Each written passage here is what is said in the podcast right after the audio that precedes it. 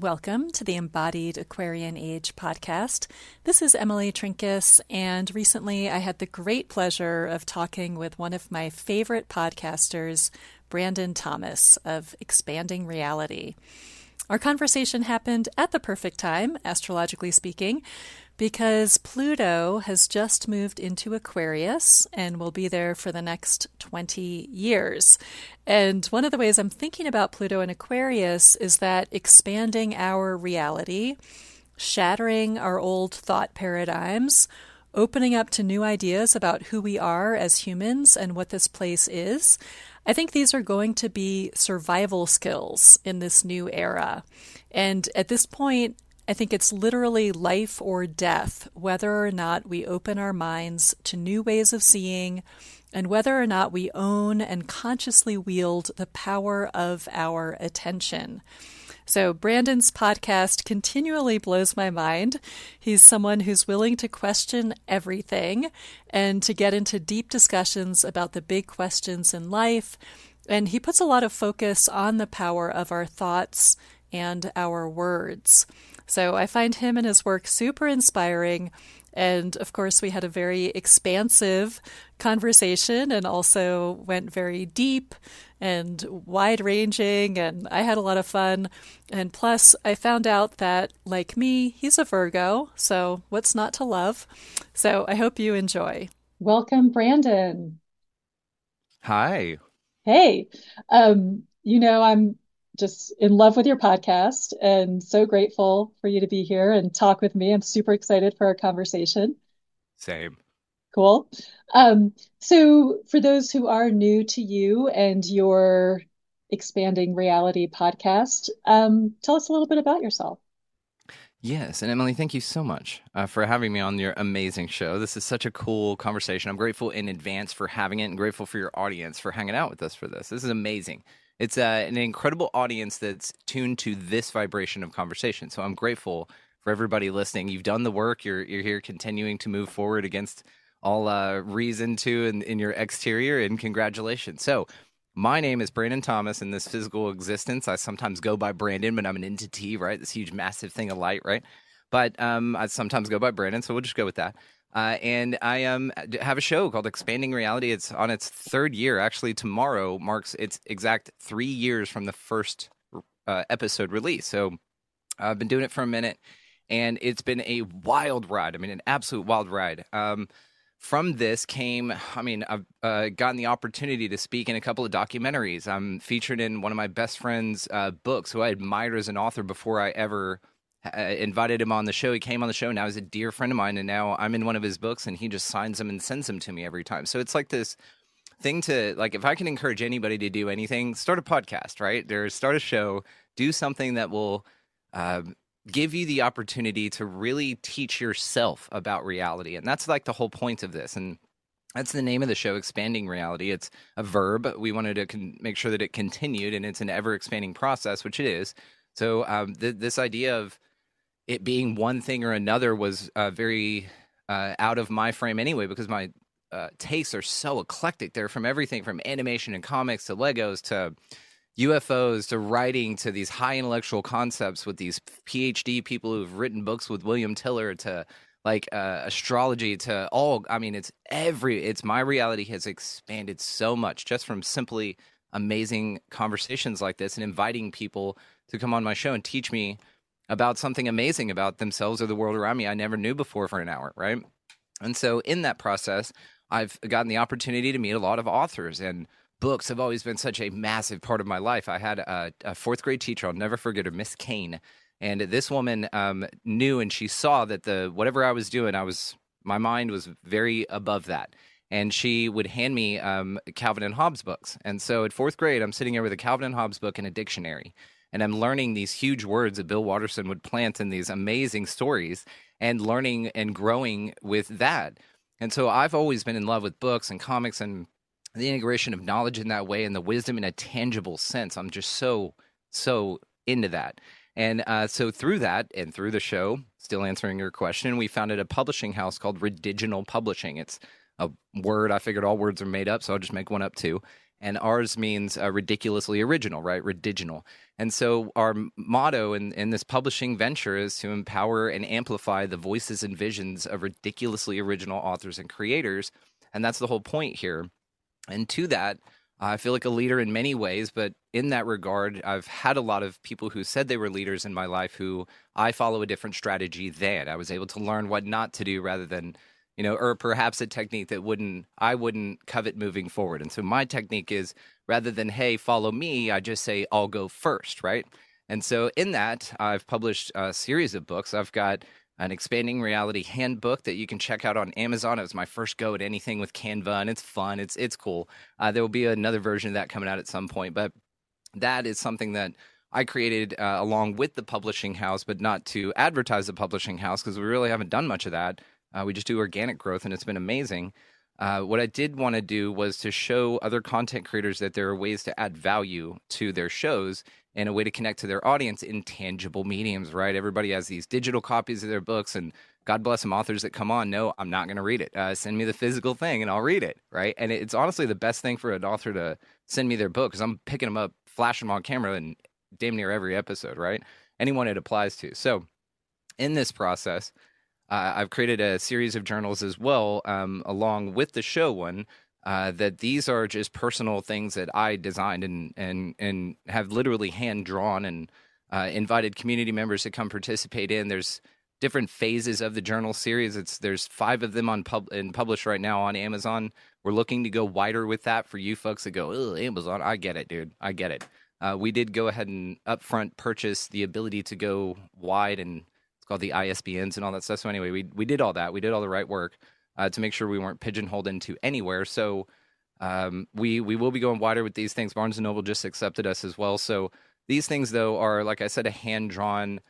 Uh, the first one's called Mindful Expansion, and it came to be with. Uh, I, I, just had this practice in mind uh, about a year and a half ago where I would sit down and draw a section for where I track the moon, and then I would draw a section for my mantra, and then I had a daily design. It's four questions I ask myself every day, and then I would have um, gratitude section, a reading section because I read like crazy. So I have tracking my reading and stuff, and then uh, conversation with self. And so I had this like layout that I just used in a line journal. I just bought a normal line journal, drew it every morning, would draw it in different colors so I knew what day it was. So I had fun with it, right? And so I just got tired of drawing it, to be honest. It took like 30 minutes to draw every morning, you know, a quick shit design of it. And it, it's nothing like it turned out to be. And that's it, what's in print now is nothing like the next version. It's on the drawing table literally now, and it's fucking amazing. I love it. Um, so uh, from that, then I just decided to publish it. I was like, you know, if I'm just gonna, I'm not gonna draw this thing every morning. So again, it's my practice. I I wanted uh, to do this so that I didn't have to draw it every morning. But I figured if I was gonna do it, I'll do it in a cool way um, our style, right? Go ahead and do it through the publishing house, and then also um, just design it in a cool way, and then you know uh, explain it in a cool way. And it, it's done that. It's it's cool as shit. To be honest with you, I'm gonna say the word cool again. Um, I agree. I have it in my hand here, and it is cool as shit. And oh. I am planning to start. You know, it, it arrived here just about at the full moon and i was like oh, oh. i want to start this at the new moon. So i think this will be perfect for the aquarius new moon chinese new year. I'm going to dive in but i love the design. Um, my only complaint is that the the area for writing what you're reading is kind of small and i'm like you i'm always i'm always reading like three different books. Like how can i cram them in there I came up with a solution to that in the next one, and this is what's so funny about this. I um, am usually a one book in the morning guy. That I'm a morning productive guy, right? And so that I'm that's my morning time is my and that's that's when it all gets it happens right there. And I figured out to by uh, grabbing onto my morning, and it explains it in the in the intro of the book there why that's so important to really treat each new day as a new life. And there's a quote from Saint Ignatius, uh, and he was uh, quoted as saying, "Give me a child from." Six to seven, I'll show you the man for the rest of his life, right? And so, in that, the idea behind that is this period of indoctrination, which we've all experienced. We've all gone through the meat grinder here, which made us beautiful, and we grew out of the shit fertilizer that fertilized us into these tall, beautiful sunflowers, so we could see each other, right? I was like, oh, you were you were fertilizing shit too. I see that, and um, through that though uh, there's there's this exploratory process with yourself that you can embody through these daily mindfulness techniques and so with mine it was in the morning and so i just got to this thing to where no phone for the first hour, uh, water before caffeine, um, a, na- a, walk in nature, like at least 30 minute walk in nature, and I do it barefoot. We live on 12 acres, so I just stroll around barefoot all the time. Um, and then things like that. So there was an important apprehension that I was aware of that it it was either decided for me or that I could grab a hold of right away. And if you let somebody else take the reins right away, meaning pick up your phone and answer emails or pick up your phone and respond to something or get engaged in something before you prioritize yourself first, no matter what that is. If it's, oh, I got to get up early because there's no amount of excuses that will overwhelm the amount of reasons why you should. And so this idea that um, this idea of apprehending your morning and really just uh, saying it's mine and declaring that right away was so important to me. And that's what the journal does. It gives you this dive in. But in the next one, um, I do have a section in the back where it's like a goals list. It's called Horn Tootin', but really what it is is it's like a, a, a listed out, really cool design. I love it. It's one of the most complicated drawings and things I've ever done. I'll, I'll send you a little video I made of it. Um, and so it, it goes through, and there's eight different sections. So you get 16 per page, and you can actually track anything on this, but it's for goals, it's for um, uh, project management on creative projects, any uh, any damn project, but then also uh, reading. Right, I thought about this as well. It could be a reading tracker, so you go through every day, and you have multiple books that you're reading. They all can be color coded differently, or there are sections to delineate one goal from another. And that, you know, again, it's very complicated, but I'll, I'll show you. I'm very proud of it. I, I feel like I'm just a, a, channel for the muse on this shit. It's not like, oh, look at what I did. It, it's this uh, cool co collaboration with something and I, I just get in a mode you know and um, this is why i need to do multiple things. Like i've got multiple projects going but i don't feel overwhelmed in the way and i need them to be that way you know because i spin the plates as they're as i'm inspired to rather than i gotta this. And i worked like i gotta for a long time and it you know it yielded the results it yielded and what i can say now is by figuring out my relationship with me uh, which this journal uh, gave me. You know, this practice is just really understanding, and this was just another tool in the in the box. Uh, it gave me the ability to just know myself better. You know, and it's that Abraham Hicks quote that's quoted in the front of that mindful expansion book you've got. And it's just that um, you know, your people will ask you, "What have you done?" And the only thing that you can tell them that is of any value to them is that you figured out your relationship with you. I figured out my relationship with me, is the quote, right? Mm-hmm. And so that's your greatest job is to figure out who you are honestly uh, i think. And so it's been a, it's been the biggest thing for me um, the biggest mountain to climb and not only that but the greatest success i feel is to be on this journey. I don't feel like i'm at any conquered point but i will say i've peaked some mountaintops and it it looks cool as shit from there you know? Um, so anyway it's a journaling practice. We also have some um, that are for just journal people. I, I draw uh, just really cool notebooks anyhow. Um, there's one that I drew just for show notes and stuff that I just bind by myself, and um, it's just on a legal pad thing that I leather bound, and I'll never sell them probably because they're a pain in the ass to make. But I do like using them. So again, this is it's for me really. I I use this shit. Um, and then there's another one called Creative Expansion, which folds into something that we start on the show today uh, on a show that I've got after this and it's to incorporate art into the show. So mm-hmm. creative expansion is to feature local artists or just artists, right, or up and come whoever. And we found an amazing uh, community that also just happens to have some incredible art in it. And I've invited these folks on the show to feature in a third box along with our conversation, like you and I are having right now, right? There'd be another box here that would then have this artist who's zoomed in on their project and they would just create, right? Clay, paint, sketch, whatever you want but it's a kinetic learning opportunity for those who learn that way. And I got this idea from a guy named Dave Scott. He has a show called uh, Spaced Out Radio, and he has he. I was invited on with a documentary um, I did. I'll do a shout out for it. It's called uh, Secret Space UFOs: NASA's First Missions. It's on Amazon by a guy named Darcy Weir. It's really cool. Richard Dolan's in it. Anyway, so we go on this. Um, we go on the show, and he had a fourth box there. It was Dave Scott, me, Darcy, and a fourth box. And I was like, what is going on? I was fascinated by it. My my you know ADD mind was just like ah, and I'm looking at this dude water uh, watercoloring a a drawing of like an alien next to a spaceship. Uh, shaking hands with an astronaut, but it was like a, a four year old drew it. But I was fascinated by this. I was like, oh my God. And I point this out in the middle of the show, you know? I was like, what is going on? You know, I go, for all you kinetic learners, like, do you understand the value of what they've created here? You can watch this and enjoy this and then promote this but then also uh, listen to the conversation because I'll doodle while I listen to something and I retain the shit out of it. You know, again, it's just for folks getting to know yourself. You get to know different ways that uh, you learn and can retain information and enjoy re- the retention of information. And um, anyhow, so we're doing that today. We rolled that out with an artist named Hugie, uh, Hugie H U G I on Instagram. Hugie artist on Instagram. You guys check his stuff out. It's like a black pin sketch. It's amazing. So we're doing that. Um, and we're just doing these really cool things that then dovetails with the journals and the publishing house. That then invites people to come out to the events that we're having uh, that we're starting in May of this coming of this year. And it's just wild, like the it's wild, guys. Start a podcast out there. I mean, just go start a damn show, right? You know? Yeah, and you don't you don't know where it's going to take you. I mean, I'm I'm imagining a lot of stuff opened up that you had no idea. But I, I'm curious, what was it that inspired you initially to start the podcast? You know, it's fascinating. I'm grateful for the question. And you're absolutely right. There there was a ton of stuff that opened up and I took almost all of it. I had to figure out what was aligned. And then but you know what's aligned for you changes, right? So the things I chose then that were absolutely certain about I wouldn't choose now, but I, I needed to choose it then to know now, right? It's this beautiful paradoxical process. So um, I never even knew what podcasts were until about four years ago. My wife, um, and which is well into the game, and so um, my wife and I were listening to something, and we we took her car to the store, and it, she had something on playing, and it was just these three dudes talking. I was like, "What the what the hell is this?" She was like, "It's a podcast." I was like, "What the fuck is a podcast?" And so she's like, "Well, it's these three guys, and they just do things." And so I started researching it. I got obsessed with obsessed, and so I listened to every episode this show had. It was called Last Podcast on the Left. They're still around. They're amazing. We went and saw them actually in Dallas live. So this is how like committed uh, we were to this.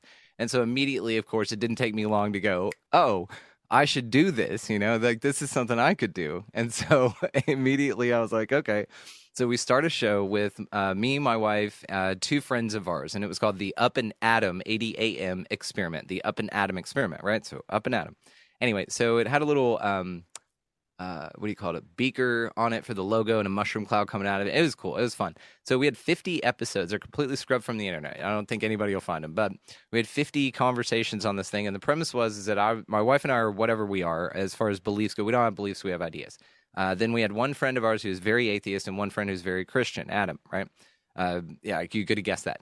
And uh, so he, we all would have these conversations that we would think would open it up to new things or whatever. And and it was fun for a while. 2020 hit, and of course that shut everything down. And then I was just jonesing. Now the, the whole time the show was going that we were doing, I was evolving it. I was ready to do more things. I was doing it. Everybody else just sort of showed up, and that's fine. What it it wasn't for them, right? And so uh, 2020 hit. I was already balls deep in the next version of the show. I was like, guys, we're going to rebrand. We're going to change it. It's going to be called this. And I had names scribbled out on a page, and I was thinking and you know doing this stuff. And uh, then I had a list I started of a bunch of names in this green notebook, and I'm at work, you know, uh, driving a truck and a truck driver for Budweiser, and I'm sitting here writing all these names, like um, people who had heard on Coast to Coast. Cause I've been a huge Coast to Coast fan for like years, right? And so since I was 18, and so I was uh, really excited to get this list going, get this rebrand going. So I told everybody, hey, they're starting to, you know, we didn't give a shit about it anyway, but they're like, we're like, hey, can you guys, do you want to do the podcast again? And nobody wanted to come back. So I was like, dope. I rebranded it as Expanding Reality, changed everything, and started working my way through that list on that green pad I had. And then three years later, here we are with a publishing house, with events. You know, I've been invited to, like, it's the year we have coming up is stupid. We just got invited last night to go. I'm going to uh, officiate a wedding in May in Australia for two friends, like three friends of ours. Yeah, two friends of ours. Wow. It's cr- for like three days. It's it's insane, and then we have to be back for the event that we're doing. So we had to actually think if we could do it or not. Like I'm like, shit. Well, can I fly to Australia? or Not. We've never been, and so we're just pumped. So again, guys, start a fucking podcast. You know. that is amazing, and you've you've been busy. You have like 300 and something episodes, right?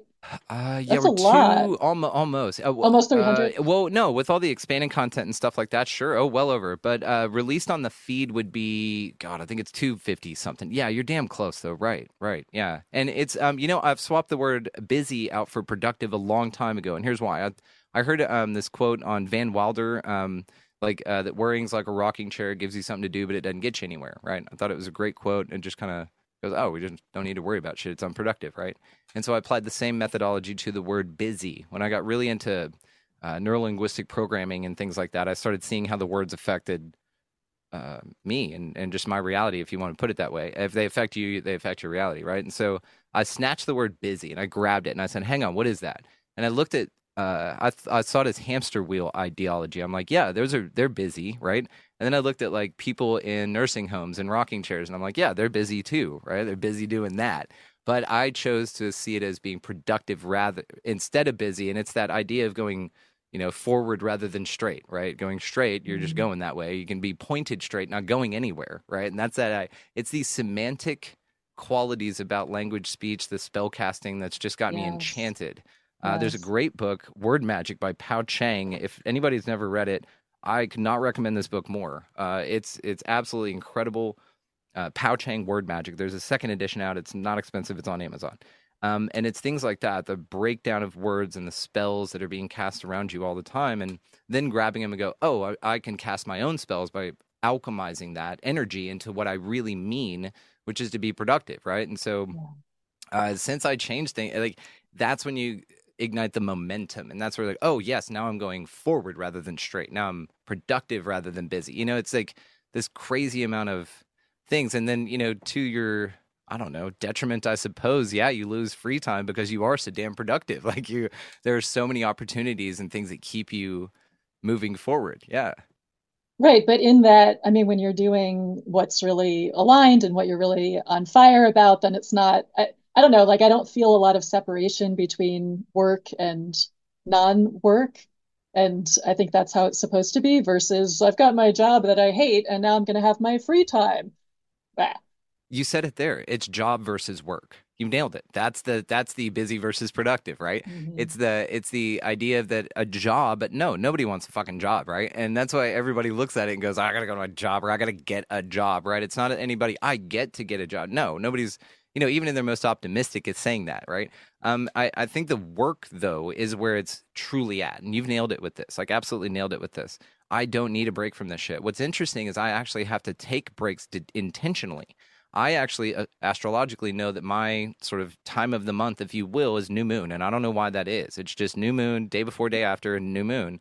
I have now scheduled. I've red circled out on those days in my schedule, and I do creative projects those days. I do not do Zoom calls. I won't uh, take interviews, you know, or we'll schedule around it, you know, stuff like that. I'm just very deliberately mindful about taking these breaks. Now, rather because of the moon, then I was inspired to take the breaks, and therefore it regulates in a way that is perfect for me to continue on in, at this pace, and so therefore it, it works, right? Or I just figured it out, and then that's what I'm doing now. I don't know. Either way, it's magical, and it seems um, it seems very beneficial to just be cognizant of that kind of stuff. But as you said, um, it's it's fueling the work fuels you now. It's it's not a depressing, sucking, draining thing like a job. It's right. a fueling. It's a ignition source. It's I get it. Yeah. Yeah. Yeah, Good it's point. Uh, it's. It, I was gonna say it's so cool to find that, but I, I, don't think it's. I don't think you ever just find that. I think you create that. I think it's like taking that step forward to take the risk. Okay, I'm going to start a podcast. I don't know where this is going to take me, but it feels right for now, so I'm going to take that step, and then it's like the next thing, and the next thing, next thing. Yeah, you nailed it. And it's really that inner voice in you that knows something's fucked up here and knows something's not right and knows that what you're being told you are and what this place is being said that it is is not accurate. And to a large, like disturbing degree. And it's when you when you feel that tug that's that's where you yeah you tug on that. And then that's where if you allowed it allow it to manifest in a in in the way it does because you can't like just go oh i'll just do it like this and then avoid these uh, bouts of resistance that will then allow me to overcome the old self that needs to be the new self to f- step forward. Like those are going to manifest in whatever ways that they are to clear that shit and that's just inevitability. Um, we can argue about how big of a fan I am of the modus operandi of this place. But as a systems guy, as a I can big picture this bitch and see certain elements of it. I get the way it functions from my perspective I have now. Um, but again, I have ideas, not beliefs. I'm not hard on to anything. Uh, the only one belief I have is the is two words: temporary truth. Everything mm. here is a temporary truth. No matter what you feel, you know. No matter how solid you feel on the bedrock of your understanding, it's temporary as fuck. Every, I have learned know. that. I have learned that. And the things that I have felt so uh, righteous about, especially, no, I can't do righteousness anymore, or I can't do I have the truth anymore because I know I'll just be humbled. I know that's not going to work. Well, um, it's, and it's be, go, go. No, please. go ahead. Uh, it's just, I think it's just from my observer perspective, it's because this place is so riddled with paradox. It's going to show you counterintuitive to anything that you believe, say, and it's even going to back that up in society, air quotes, society. And we can talk about NPCs and shit if you want, rather, any of it's real. Um, it's going to reinforce that in the majority of the physical location and the bombardment of what you've chosen to give your energy away uh, all around you, like in, in mass. And that's just going to be the way that it, it works. But you can usurp this. You just you just trudge through that shit, knowing you know just shine the fuck out of your light, and that's the direction you go. It's this fascinating just connection uh, that you get in this new uh, expansion through it. It's a wild process. It is a wild process, and I want to come back to we're we're going to come back to what you think this place is currently. Mm-hmm. And all of that. But I'm just curious. And you said that you've been listening to Coast to Coast since you were 18 one of the questions I wanted to ask you is whether you've just always been someone who explores what people aren't talking about and always interested in what's really going on and asking questions and expanding your reality, or if there was something that happened or that you experienced or some event that just like blew your mind open and, and got you started on that path. It's a great question. And it's, there's, I mean, you've obviously, your listeners know by now that I've got diarrhea of the mouth and I'm very verbose. And I, I there's a lot to explain uh, an answer like that. So I'll give you the quickest answer I can, which is that no, um, I'm not an experiencer in any way, uh, that I'm consciously aware of. And I will admit to that I understand that there's part of this place that you're not consciously aware of. And so I admit that that part exists and I, I don't have access to it from my current awareness. But that is just something I'm aware of. So let's just start there. I'm not a conscious experiencer in any degree. Um, I don't see ghosts. I don't have freaky woo woo experiences. Never seen a UFO. I've been fascinated by all of it. We're doing a befriending Bigfoot event. Never seen a Bigfoot. I'm absolutely excited. Uh, don't know what I'd do if I did but it's something that I'm um, I don't dream. By the way, that's another thing. I don't Ooh. have dreams, so when I shut it down, it's shut down. I don't remember having dreams. If I ever do again, I'm not conscious of these things if they are being performed.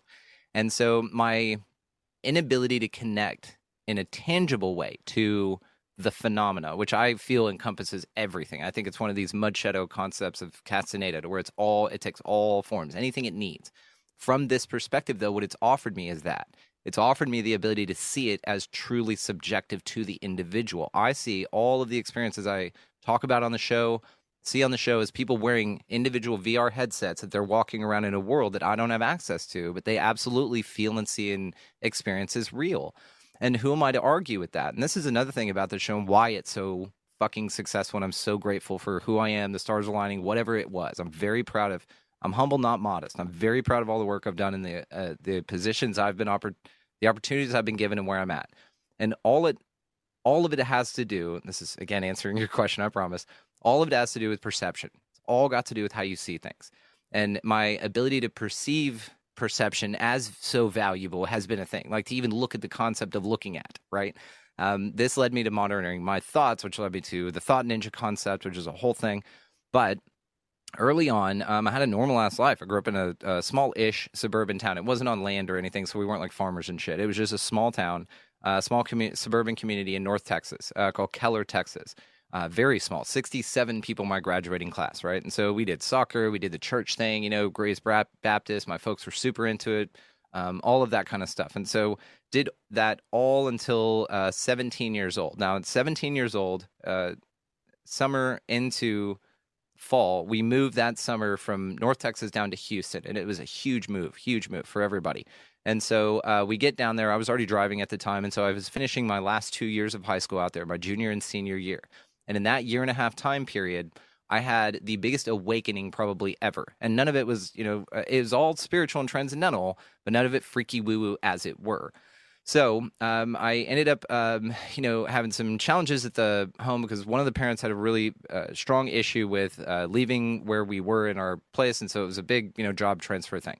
Um, that manifested into some anxiety in the home that manifested into physical abuse. That physical abuse then got focused on the children. That physical abuse then stayed on me, and I made sure that it did, so it didn't spill over to my brother. So that was part of it. Um, this growing up at such a young age, this instant detachment from safety and being able to see that things were grounded and rooted and safe. Um, then, um, and that was reinforced a few times over, escalated in two days after my graduation. My grandmother was still in town uh, visiting me from seeing me graduate. I did get that damn certificate.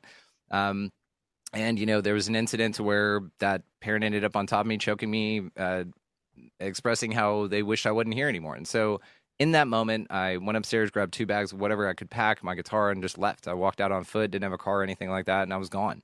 And so that moment led me to a lot of, uh, you know, drug use. I had uh, experimentation, I will say. There was, um, I had already done psychedelics a few months before that, which really opened my mind. I uh, experimented with LSD, liquid LSD, the first time ever at the age of 18. And it was amazing and it was this incredibly interconnected experience. I saw the universe as one and so to be honest with you i do have freaky woo woo experiences but they were only as a psychonaut. They've only ever been uh, induced by mushrooms or lsd or you know mdma or anything like that.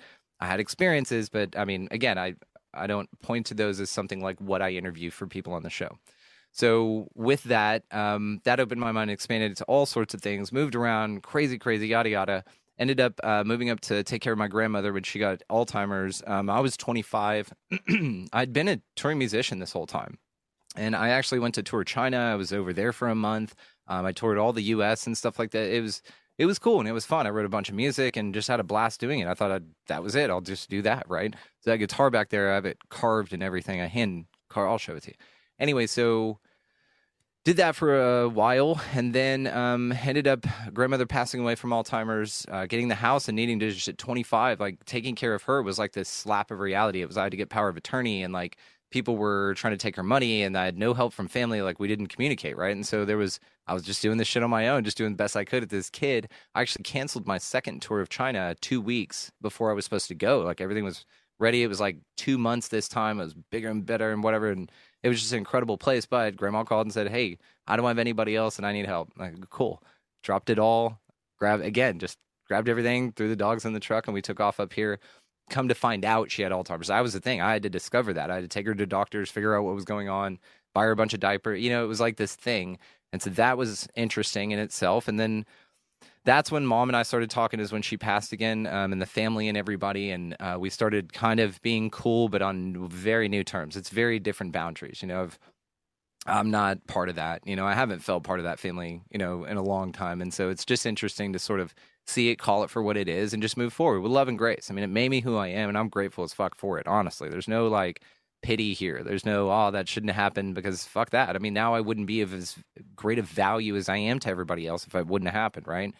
and just got over this dark night of the soul shit that's been crazy. So, I mean, like things have been, I've been able to empathize with more levels of humanity here than I've ever experienced. And uh, there's other things about childhood I won't talk about. Um, and there's just, you know, a lot has made me the dude that you see before you. But what I can say it's 100% rooted in is perception. It's how you see this place. And along the ride, there was a guy named Kevin Smith who created a movie called Dogma and in that movie, 1999, in that movie, there's a guy named Chris Rock, and he plays a character named Rufus. And Rufus has a line when he's on a train, and he says, I don't have beliefs, I have ideas, because ideas are easier to change. Mm-hmm. And I sat with that line, and it's been a part of my vernacular, and I, I say it constantly and think about it and really uh, meditate on it and think of the importance of it because of how damaging beliefs are. You know, you look at the value of something, you see why it's valuable. Oh, because it counteracts something destructive, right? And so you see it and you're just like, oh my God, this is, yeah, that's it. That's exactly it, right? I can see that the reason, one of the reasons maybe, and a strong one would be this ideology thing. This, oh, I got a this because of that. And I realized early on one of the dangerous sentences ever spoken by humanity was, well, that's because of the way we've always done it. And mm-hmm. it's this Luddite idea of not, you know, progressing forward, but at its deepest core, it's not technological. It's it's mental. You know, this whole place is mind, I think. And so to look at it as a, a mental venture and a fortification in that way, and then in that way, it's very centered. You know, it's very in you.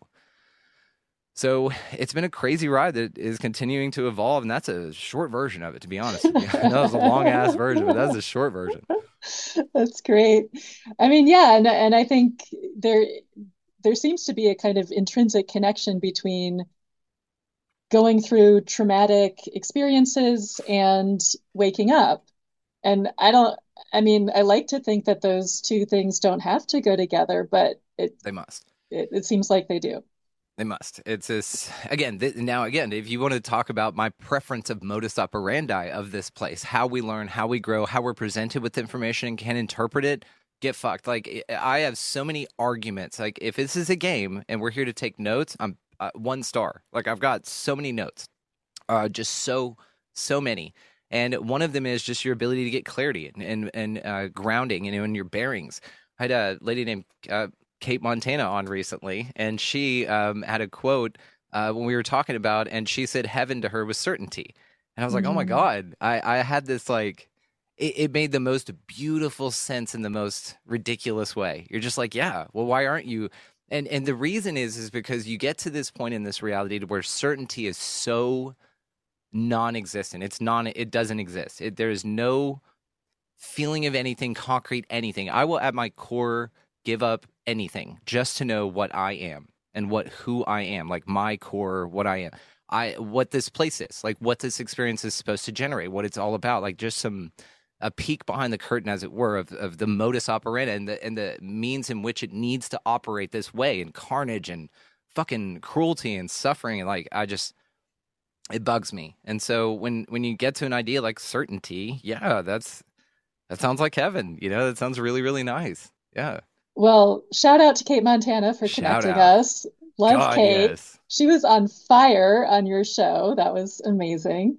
Um, and yeah, so let's talk about what you where you think we are. I've I've watched your episodes with Howdy Mikoski, you know, talking about this place as a soul trap, and also um, Tony Sayers yeah. And yeah. you know, we're being farmed. We're like the cows being the milked new age for is our the new cage. Yeah. Yeah, that was whoa, that thank you for expanding my reality. yes, um, ma'am. So what's, you know, w- without any uh, attachment or expectation that this is what you're going to think tomorrow, but in this moment, what's your sense of where the fuck we are, what this place is? What what is this? What are we doing?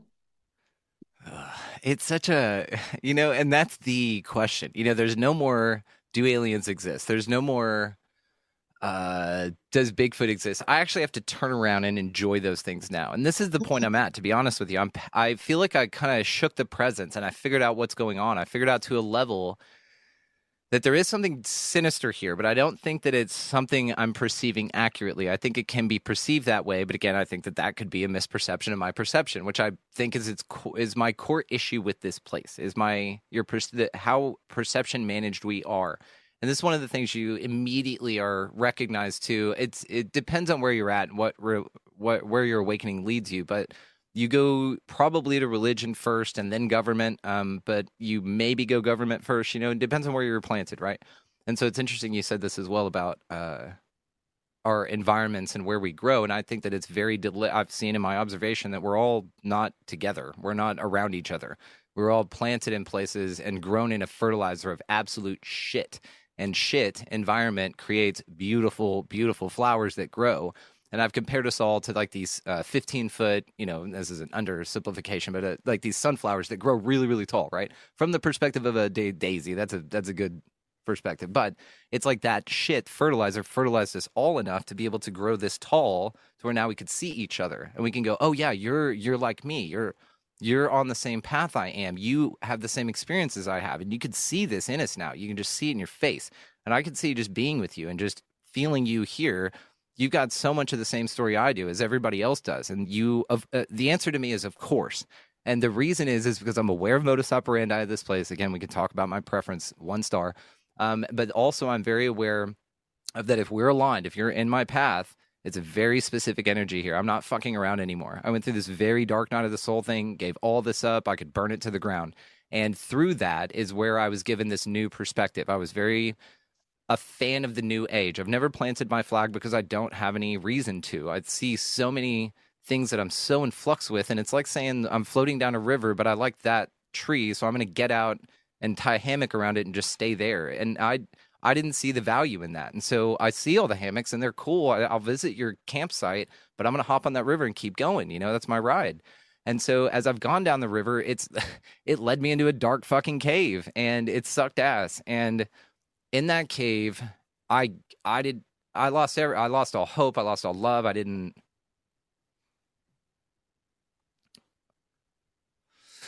uh, I I had the voice "You're gonna kill yourself today" like every day in my head for like three fucking months, and it was tough.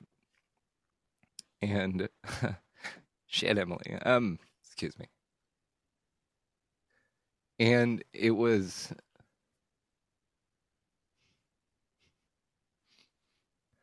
it was coming off this um like super loved, you know, super like, oh cool. There is something here that's gonna work out. There is something that's gonna like I don't know, be worth a shit, you know, and like pan out. And then I got to this point and it was a sign right before the cave and it said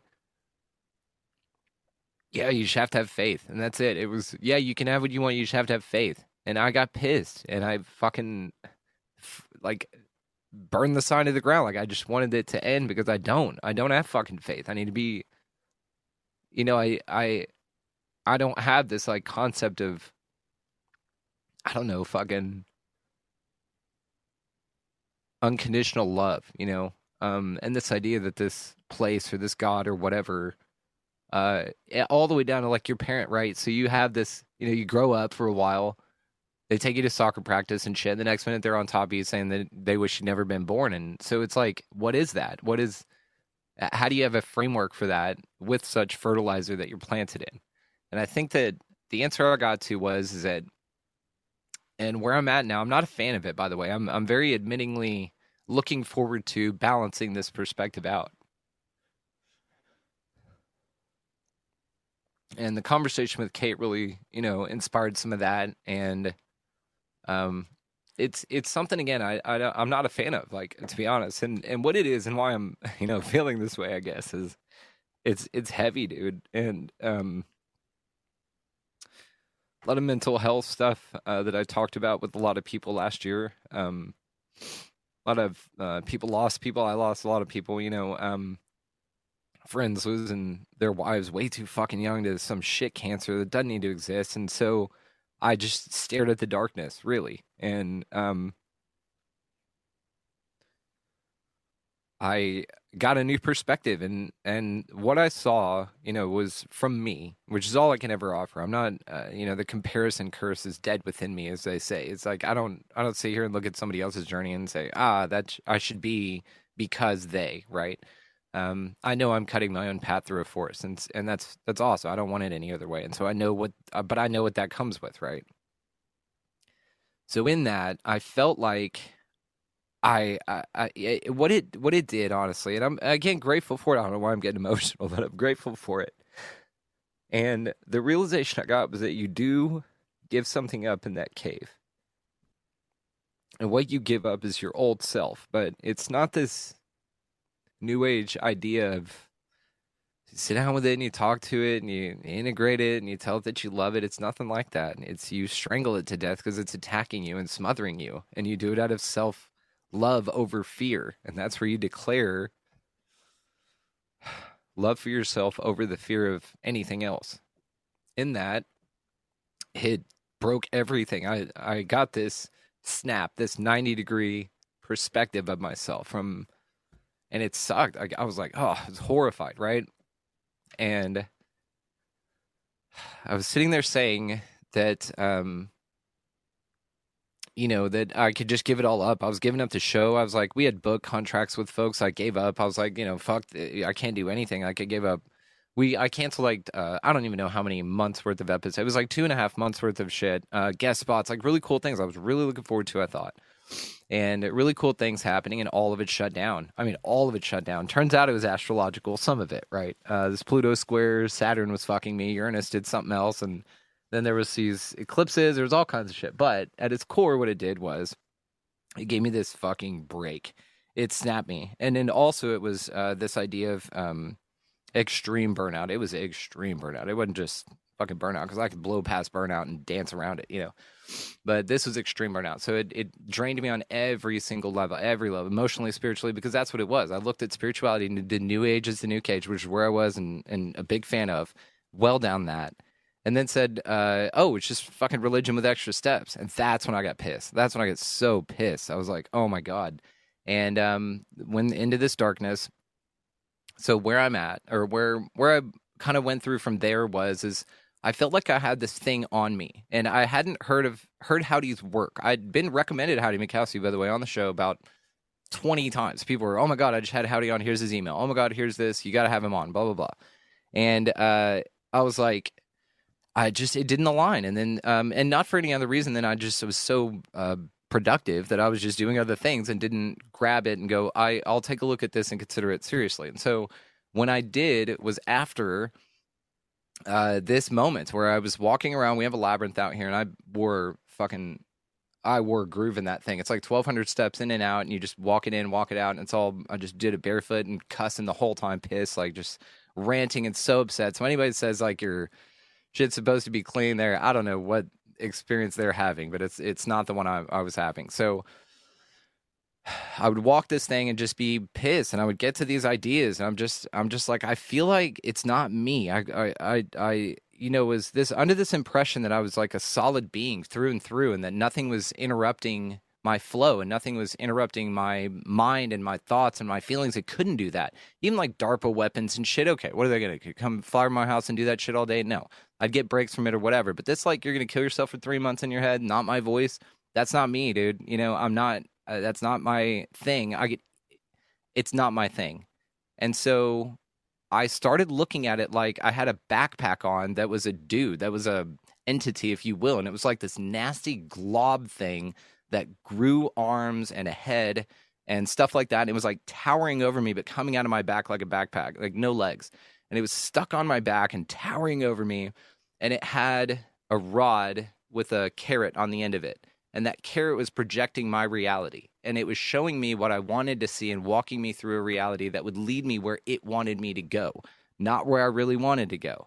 And it was this glance behind the curtain, whether it was real or not, it's the perspective I had I instantly got absolutely pissed and upset. And I what I realized was or thought about was was is this thing is like driving me down these shit holes so that I get in this loop and it continues to take the same turns with different faces, different roads, but it's the same I, I always end up in the same place. So I recognized a loop.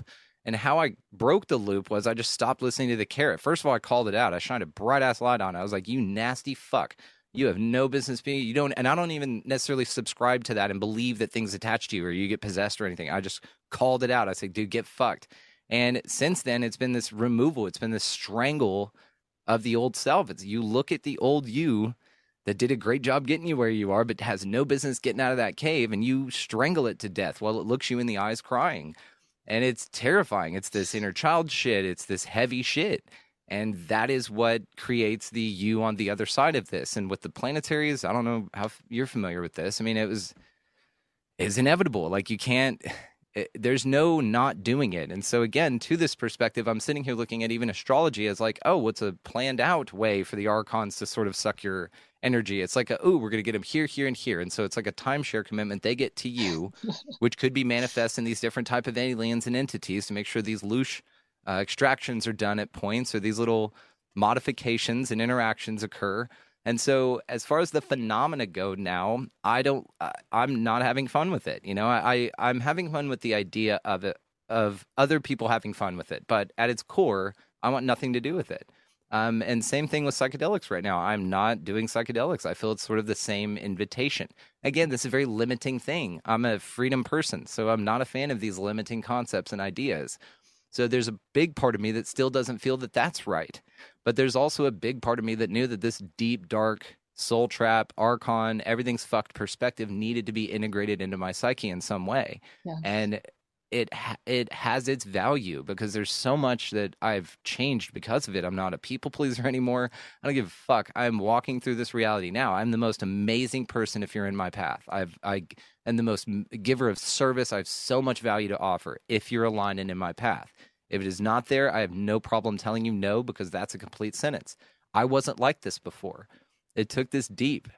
And deep shit. You know, uh, you said this is inevitable, you know, in thinking about the the planetary cycles and what people go through but it's not inevitable because it's inevitable that we get the the call to go there but i also think it takes a tremendous amount of courage to allow yourself to go through that level of breakdown versus medicating it or numbing it or coping above it. You know what I mean? Like, I think, you know, in terms of the planets and these transits we go through, um, I think there are invitations, or well, invitation might be too nice a word, but you know, uh, these openings for like it's time to, it's time to fucking grow, you know. But it, it is optional. Like you can numb it out and not grow, and if you don't, a part of you dies, right? But it's not as as you well know, it's not a pleasant lighthearted experience to go through that and get to the other side. So I, I think you know there there is a lot there about your own courage to to face that eh, darkness. Um, and I think this gets so tricky in terms of perception and sovereignty and clarity and like when we think we think we know and we've got the answer and we're on path and then shit turns around and it's like oh my god it's so diluted and this whole you know i, I didn't in terms of entities and oh there's something attached i didn't i used to not want to believe in that because i just i, I felt like that's too victimy and that's giving away my power and i don't want to perceive the world in that way. And i'm with you like i think perception is everything. But then but then um now i question that. And and I, I mean i think i think there's this what i like to think again i don't who the fuck knows but what i like to think is that entities can only get in if we have an an opening for them if there's some unre- you know unhealed trauma or which is classic for entity attachment um, or someplace where I'm not owning my energy. So there's this opening for them to get in. So it's still, I like to think ultimately it still comes back to me and the ability to have sovereignty. I don't know though. What I mean, what are your thoughts about how much sovereignty or freedom do you think we really have? It's my number one thing. My number one. You've nailed it with this. You you and I are so aligned on this. Of course, of course, it makes sense. it's the number one thing. It's the freedom. It's the fuck authority. It's the um, don't tell me what to do. You know, my first rule, I do what I want. That's it. Now, if I'm grabbing your bag to carry it and you go, oh, you know what? My first rule is I do what I want. If I'm carrying your bag, I'm an I'm a generous person. I was raised in the South. Everybody's ma'am. If you're six years old, if you're six, you're yes ma'am, yes sir. Yeah, that's just how I was raised, and I'm I'm grateful for that part of me, that respect for and reverence for the other beings walking around here, whether you're an NPC or not. I'm still going to treat you. I say thank you to the automated machine when it you know connects my call, right? So it, it's this sort of just because that's who I am. Like uh, every core of my being is that, and so there's no need to sort of modify it in that way. But to what you said about this is, is it though? Um, I've I've talked to uh, I talked to Chris Mathieu the other day on his amazing show Forbidden Knowledge News, and we had an awesome conversation uh, about microbes and how they maybe that somebody uh, found a bunch of slides and they showed like the angel with a bunch of eyes and wings and shit like that. It's actually a bacteria that lives in you. And then they showed another thing that looked like a gray alien that lives in you, and then another thing that looked like this reptilian being or mantis thing, and it's a microbacteria. So may, maybe everything's sort of that's what all the aliens are, and everything's a projection out of your eyes of whatever they want you to see, including UFOs. That's what may have to do with the subjectivity of this place, is the fact that it's all within you, literally, which again, uh, as above, so below, blah, blah, blah. All of the things. When you think of the extraterrestrial phenomena or anything else being a microorganism within you, which then comes back to you opening yourself up, your diet, right? Your health, your vitality of your physical being. Those are things then that you think about. Well, if I'm being apprehended by glyphosates constantly or these um, nanoparticulates or maybe you know they're spraying things over us so we have no control over this whatsoever. Uh, you know and then a deep relax and breath into that and what that feels like then it's uh, terrifying and enlightening all at the same time. As then you can say well you know I, I don't necessarily view myself as this body right? You kind of transcend those concepts. Yes it's a part of me um, but it's sort of like my belly button. It's a part of me but it's not me.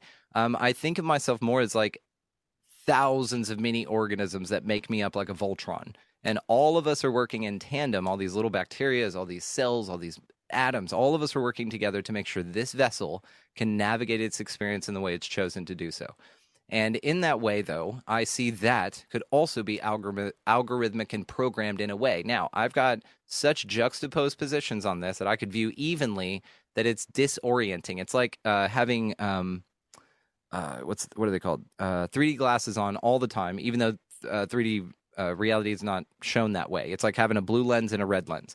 And so I can close one eye and go, uh huh, reality is that. And I can close the other one and go, oh, okay, it's exactly that. And so to blend the two is where I'm looking forward to coming to on this. And I think I'm at a point where it's starting to balance out. Um, hesitantly, I say this because the darkness has a way of doing that. It makes you apprehensive to enjoy, right? It makes you apprehensive to come back to hope, which is not something I've uh, I can say with any consistency that I have here. I really don't. I'm I'm marching through because I'm buying time um, at a level, but I'm buy, I'm doing it the way I want because that's my first rule, right? I do what I want. So in the mix of the idea that there's entities around here controlling you and that have influence over you yes if you can embrace it as a at, a at a concept of literally that's what you are bacteria and little mini things walking around then you could say um, that if you can get your mind around that concept then being at one with that would be your main goal and if you have disharmony or anything the body keeps the score kind of deal then maybe it'll kind of tell you and my mind working the way that it did told me that something wasn't right with my mind. Now, what does that mean? Is it something? Am I, do I need nootropics? Do I need something like that? Because it did feel like a bombardment. It felt like it wasn't me at all, and it felt like something that I didn't go to like a séance and something hopped on me. You know, I don't. We don't watch TV. We're very mindful about stuff, but also we're not. Um, helicopter people with each other like we don't hover over each other and make sure that oh make sure that we eat right because then you're not terraforming yourself to this shit environment out here maybe get a snickers every now and then you know what i mean you'd be better off um, instead of making yourself so un so healthy that you're unhealthy to the unhealthy environment right and so there's again a balancing act with all this stuff so in that um, reading mark gober's book there was a perspective from a priest and he said that he exorcises people and that when he talks to the demons that they're just as upset about the position that they're in as we are. That they don't want to be doing what they're doing, but it's for us and that we need it for our growth. Now, take this for what you will, because my blue lens, when I close that eye, says that's something a demon would say, and you're full of shit. Then you close the other eye and you go, wow, man, maybe that's our next step in evolution. Maybe like we go transcend this 3D body and now we're one of those damn things that needs to feed on the energy here. And that's how they're able, by the way, as a sovereign to access you. Uh, is the fact that they are you, which this idea of sovereignty is something that I come back uh, more and more and more and more. If you get the concept of that there are only you, uh, only you is the thing controlling the things here. But again, you have to buy that. You you don't see the evidence of that other than people attempting to convince you that that's something you should look into seriously. And so it's a challenging perspective to embody because I don't see it that way. I can feel where it would be interesting, but then we get to the idea that God's just experiencing itself subjectively. And I have a question about how fucked up the dude is that he wants to experience that much rape and child molestation and murder and wars and atrocities and horrible shit. Like, what kind of God needs to experience a repetitive life of that? Life's uh, plural, uh, generations, uh, scores of folks. So it's it's it. I question then the creator, right? Like I said, I've got notes, one star for this environment, man. Um, there's a lot of beauty that could be here, and a lot of amazing things that could be here. And again, that's the paradoxical nature to this. If you truly do have everything you want, are you cool with that? Being in an environment where there's still people being raped and, and child trafficked and shit, like, are you cool with that? No is the answer. I, I would think. I mean, if you're tugging on the same thread we are, I would think no. And so, if that's the case, what the fuck does this environment teach you? You know, why? Oh, well, they just wanted to learn that. Sounds like something demon would say. It, it's and again, this idea of it's a school. Well, I mean, if maybe I was a samurai in the last life, I'd like some dope samurai skills right now. You know, I mean, I could go, you know, chop wood in a different way. That'd be cool. Uh, I could instantly know how to fly a plane or something like that and recall that from my past life as a World War II pilot or something, right? Um, I don't see the connection with the ideas that I used to have so much fun with and I've lost connection to it. Honestly, that's what it is. I lost connection to the fact that this is here for my benefit, and that God is a mm-hmm. benevolent God, and that He's a good thing to have around, and that this place in itself is ran on a core of altruism and of unconditional fucking love, which is, uh, you know, it pass on it honestly uh, just the whole concept i mean it's got to really come up and slap me in the face right now if that's what's going on you know it's got to be the just it's got to come at me with a level of absurdly obviousness that it probably doesn't possess. It just doesn't. And that's where I'm at is again this level of certainty. Being certain of anything would be dope. So then holding that perception of where we are and what this realm is, then how how can we best navigate? Because I mean, there there is so much that we can do that's positive and constructive and in service. And I guess, I mean, I guess partly I want to ask you, and this is something I think you're really good at. I think you you might have Venus and Virgo. Is that right? Do you know? Uh, prob actually probably, yeah. yeah. I think you're a Libra, right? Um, I'm a Virgo Sun. Oh, Virgo okay. Sun, Libra Moon, and Leo Rising. Okay, I've de- I definitely see the the Virgo Libra combo, which I have a lot of too. I'm also a Virgo okay. Sun.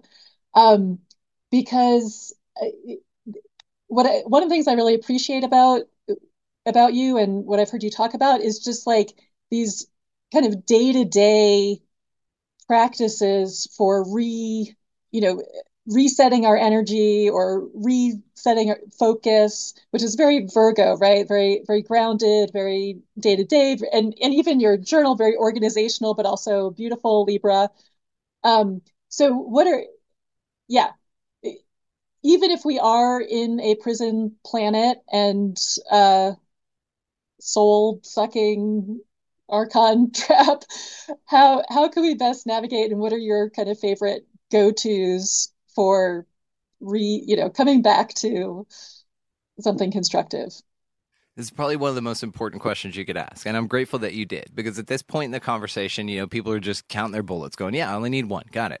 No no no no no there's a there's a level after nihilism and after nihilism comes absurdism and absurdism is where i'm at and this is where it gets fun this is where you as we say troll this place and this is where you start testing the ideas that it's a simulation this is where you start meeting people with an accent that you just put on and you see if you can keep keep it going through the whole interaction um, this is where you keep a fart machine in your pocket. I didn't bring it in here. I didn't know we were going to talk about this, and and institute some pattern interruption in your life. now, I um, there's a guy on uh, hang on. There's a guy on YouTube called, or on Instagram rather, called Humor Bagel, and this guy um, makes these awesome videos where he is walking around Central Park and he takes a little fart machine in his pocket and just uh, executes it right uh, around all these people, and then it zooms in on the on the reactions of the folks. Now, it's one of my favorite accounts ever. It's got a lot of followers, and the reason it is is not because of its uh, slapstick humor. It's that too, uh, because farts just everybody loves it. Everybody cracks up, right? But what it does at its core is it's a neurological tool. It rewrites uh, neurons. It, it's pattern interruption. It it takes those people who are on their cell phone with their boss or their landlady or something, you know, whatever in their day, and they just have a moment. And they're like, "How did that?" What the? And, and it's the equivalent to a UFO encounter. Honestly, it, it, snaps you out of your programming. It goes, "Hang on!" It interrupts things. There's many um, pattern interruption tools. It's a whole concept of um, of psychology. And the the idea is is to brush your teeth with the opposite hand, um, take a different uh, route to work, go shop at a different store, like interrupt your pattern deliberately. And the reason for this is because then you can realize how fucking stuck in this weird whirlpool of not your existence you're in. And it's just this wild thing. And once you grab that and you go, hang on, this is all just a game. It's it's nuts. It's meant to be played and fucked with, even though it's scary and horrific. It's more like a haunted house, to be honest with you. Um, I I need to be a, I need to let folks know that this is a part of the conversation where there's an emotional maturity that's necessary to go beyond this. And so we're just going to point out here that these are philosophical concepts that I'm going to inter- interject here that may sound inhumane, but again, um, I love everybody. So let's just talk about it this way. I don't know what's going on in the horrible things that I'm seeing. I've never seen a war personally. I've never been in a war personally. I, I have had my own struggles that I would call traumatic, but I haven't experienced your life from your eyes. You haven't experienced it from mine. So I technically, from my observation, don't know that anything else is going on other than what I experience. Okay. Mm-hmm. If we look at it that way, how uh, there's a comedian named Sam Tripoli. He runs a great show called Tinfoil Hat. Um, and he likens this place, one of his metaphors for this experience, this realm, whatever, is that it's like a haunted house. A lot of things jump out and scare you, but they won't actually physically touch you. Now, a lot of people out there who are sitting here saying, but I lost my leg in this car accident, or I, this happened to my mom or my grandma maybe you know and and the thing about this too is is that it takes again a, such a level of detachment from where you were told everything is that i'm only going to skip off of it like a rock on water But I can't prove that any of this shit ever, ever, happens. The only thing that I can take on, let's say like a school shooting, the only thing that I can take on is the emotion that I'm supposed to because I'm being bombarded with the fact that I should have that emotion for something. Okay. And if you just take things as their core, just emotion reaction, emotion reaction, uh, what is that like, right? The Hegelian dialect, problem reaction solu- solution. What is this? What is? How does it all play together and interact? And if you just look at it like that, you, I see this whole place as a as a vied for your attention. It just wants your focus, your attention. Where are your eyes? What is your focus going to? Because that's your true currency here. If you're an energetic being, you are exuding energy constantly, and it's beautiful nectar of the gods. Your focus and attention is the most beautiful thing out there. It's what fills the balloons of anything that you're observing. Now, the fun part about absurdism versus nihilism, which is why we're not victims, and this is why you get on the other side of this, is you choose where your attention goes. Okay, where your attention goes, energy flows. And then now you can pull up all those handy little uh, memes in your pocket about the story about his grandfather and the grandson sitting there watching two wolves, one named love, one named fear. Grandson asks grandfather, which one grows? Grandfather says, whichever one you feed. So if you look at this and you say, okay, well, if I'm feeding the news that's scaring the shit out of me that may or may not be happening, admittedly, and if you could really sit with that one, that's an interesting one. Um, then um, then I can say, well, I will just choose where my energy goes. Now, when you start doing that, that's a diff- that's where it's different. That's where you really gain your power. This is where you can say, yes, there may be some shit attacking me. I may hear the archon and I grab the thought real quick, but they have made me a fucking thought ninja. No thought gets in uninterrupted. I grab them and I stare at them. And my thought ninja stands guard. He's a tulpa I've created in my mind. He there's a whole kids book series coming about it. There's a he stands in my mind. He is the bouncer for my thoughts. So anything that comes in with the wrong energy doesn't stay long. He can catch you real quick, and he cuts those fear tentacles out before they hit and take root into spirals. These fear spirals, right? Mm-hmm. And in mm-hmm. those fear spirals, that's where your energy goes. In which that's where you feel helpless and powerless. And so this whole concept of that archons are here. Okay, if you can get over the fear of it, which is going to be very easy with this one idea, think of how hard they work to get your attention. Think of how hard and elaborate this whole goddamn place is to fool you out of the fact that something's trying to fool you. Think of the extents that NASA goes through and the budget they do, and they do a shit job at it. My nephew could do this with a hundred bucks better than they can with this green screen shit, right? For some reason, the the idea that you're being fooled is around you all the time all the time. Just pick up on that. Look at your government, look at your media, look at anything, and not even in a conspiratorial, like, oh, they're coming to get me. Just look at it. Just say, yes, that's occurring. I'm attempting to be fooled constantly. So then what do you say? Well, what do I do about that? You just d- be unfucking foolable. Look at things, ask questions is your biggest damn thing. No is a complete sentence. Be empowered to be you. And number two, ask fucking questions. And th- something that doesn't can't stand up to your questioning, good watch things like that evaporate out of your life. It's a level of frequency that will stop interacting with you. People don't want to fucking hear it. So they'll just move on. And so you ask enough questions, the things in your life that you don't like won't be there anymore because you're going to reveal them. This is what the darkness showed me. It didn't dim my light, it showed me that my light could get brighter, but mm-hmm. I needed to fuel that. And so I just amped up my light in that darkness. And I saw all kinds of shit around that scared the fuck out of me. But that's the point. You look at it. It's scary, but it's not going to touch you. It's a haunted house. It can't do anything unless you want it to. That's your greatest power, honestly. And that's the part that I'm at now. You, you laugh at it, man. They hate that shit. You get a fucked up thought, laugh at it. Be like, what the fuck are you? T- I'm not going to get out of here. Get the fuck out. I see you. Get it. Get out of here. Thought ninja. And he's like, I'm on it. He goes, hey. That's all he ever says. Hey. And he gets it. And um, so, yeah, you're, you're all the power. And the uh, reason you know that is because of how elaborate they have to make this ridiculous place to fool you. Amen. Oh, so well said. Thank you. Thank you, Brandon. Okay, so I could listen to you talk forever, but I know we're coming up on time and I want to make sure that you let people know what's coming up in your world and how they can find you. And of course, I'll include links in the show notes as well. But yeah, tell people how to find you, what you've got going on.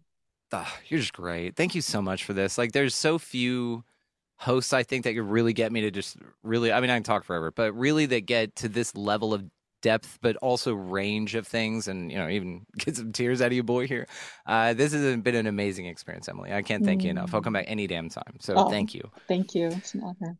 To answer your question directly, um, you can find us right now just at the Instagram Expanding Reality 369 at Instagram. It's uh, we're just throw- lobbing some fun videos and just expanding some realities just so you start asking some questions. Take a look at your world around there, you know.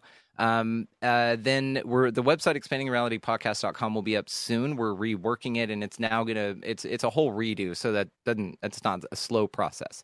But as far as the show goes, it can be found anywhere. Um, uh, we're out uh, 40 something different listener apps. I just got on a, a website and just got on a bunch of them. Uh, then YouTube, Rokfin, all that kind of stuff. Where the fun is, though, is at Patreon. And we're doing these uh, Patreon hangouts. You joined us for the live recording of an episode with Cate Montana. And so we have a live recording with the, the uh, Value Exchange members that are at that tier. And then we um, have live conversation recorded for the show and then we um, have a vibe and a after where it's way better than a q&a right? We just hang out we share stories share all kinds of shit. Ask whatever you want do whatever you want.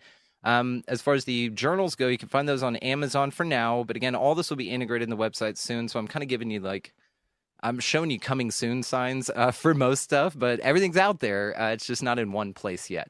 So, um, yeah, that's what's going on with that. And then we have the event in May uh, that we're hosting the Befriending Bigfoot event in Blairsville, Georgia. And that's going to be the 15th through the 20th of May.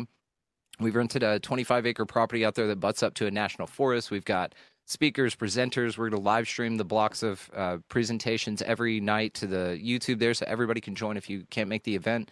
Um, it's amazing experience. So you can write us in um, expanding reality excursions at gmail.com, expanding reality excursions at gmail.com. And we'll put you on the fast track list for when tickets become available. And all of that will be coming up very, very soon. We, I literally just got off a plane two days ago from Georgia from a trip out there, a scout trip, and we met people in um, my thing is like my superpower, and I've known this about me for a long time. I'm a magnet for incredible people. That's just my thing. And um, part of that, though, is I feel a, an absolute joy and the responsibility and honor to be able to share those people with everybody else. And so, as I'm out here creating an event, you know, in Blairsville, Georgia, we stop for a, a cup of coffee because I want as local as I can with these things, right? All local artisans, food, all that kind of stuff. So, uh, we stop by a coffee place to tell her we need like 50 pounds of coffee for these for this week. And so we talked to her, and she goes, "Ooh, you ought to talk to these people." And they're a band that's standing there, and this guy. Um, Curtis Jones, uh, shout out Curtis and Kim Jones. They play Mountain Gypsy music. I'm gonna go ahead and say it. Check their website out; they're great. She plays upright bass. It's folky, you know, Southern Appalachian music. But he's one of the fastest guitar players on the planet. He's in the Guinness Book of World Records. Standing in a coffee shop in Blairsville, Georgia, while we were there, wearing a T-shirt of the museum that we're gonna go to in the town over it's like one of these things. So all of these magical things are happening with this. It's a massive thing, an intimate conference type deal. There's going to be a bunch of speakers there and stuff. And so it's going to be really cool. So come hang out with us and write us in at expandingrealityexcursions at gmail.com for now. And then we'll get back to you with um, more info on that. So Emily, again, thank you so much. This is incredible. Yeah, uh, my pleasure. And that just sounds like a once in a lifetime, off the hook, incredible experience. So fun we're going to be doing a bunch of them, but each of them will be unique. Absolutely. Like we have Mount Shasta and Mount Adams on our list, um, the Superstition Mountains out in Arizona. We are planning a motorcycle trip where we're just going to get a couple vans for people that don't want to ride motorcycles, and we'll go to some really cool places throughout the desert and just ride, you know, um, wow. um, to each destination. So it's it's amazing. All right. Well, I'm planting a seed that I'm going to see you at one of those events because I'd love Come to be out. there. Love it. Yeah. Yeah, well, thank you, Brandon. This has been incredible, and I'm just so in awe of what you're creating in the world. Thank you, and thank you for. I mean, I, my mind continues to be blown um, by your episodes, and I appreciate that because I'm already pretty out there. But I, I've learned so much from what you're creating, and I, I'm so grateful for that. Thank you for saying that. I'm just grateful that I'm a magnet for incredible people, and I happen to go, "Hey, you want to record a conversation with me?" And they're like, "Sure." I'm going to put it out. Is that cool? And they're like, "Yeah." And that's how the show's gone. And I'm just, that's it. But yeah, we just, I'll, we'll just keep it going. But thank you so much. Yeah. All right. Thanks, Brandon.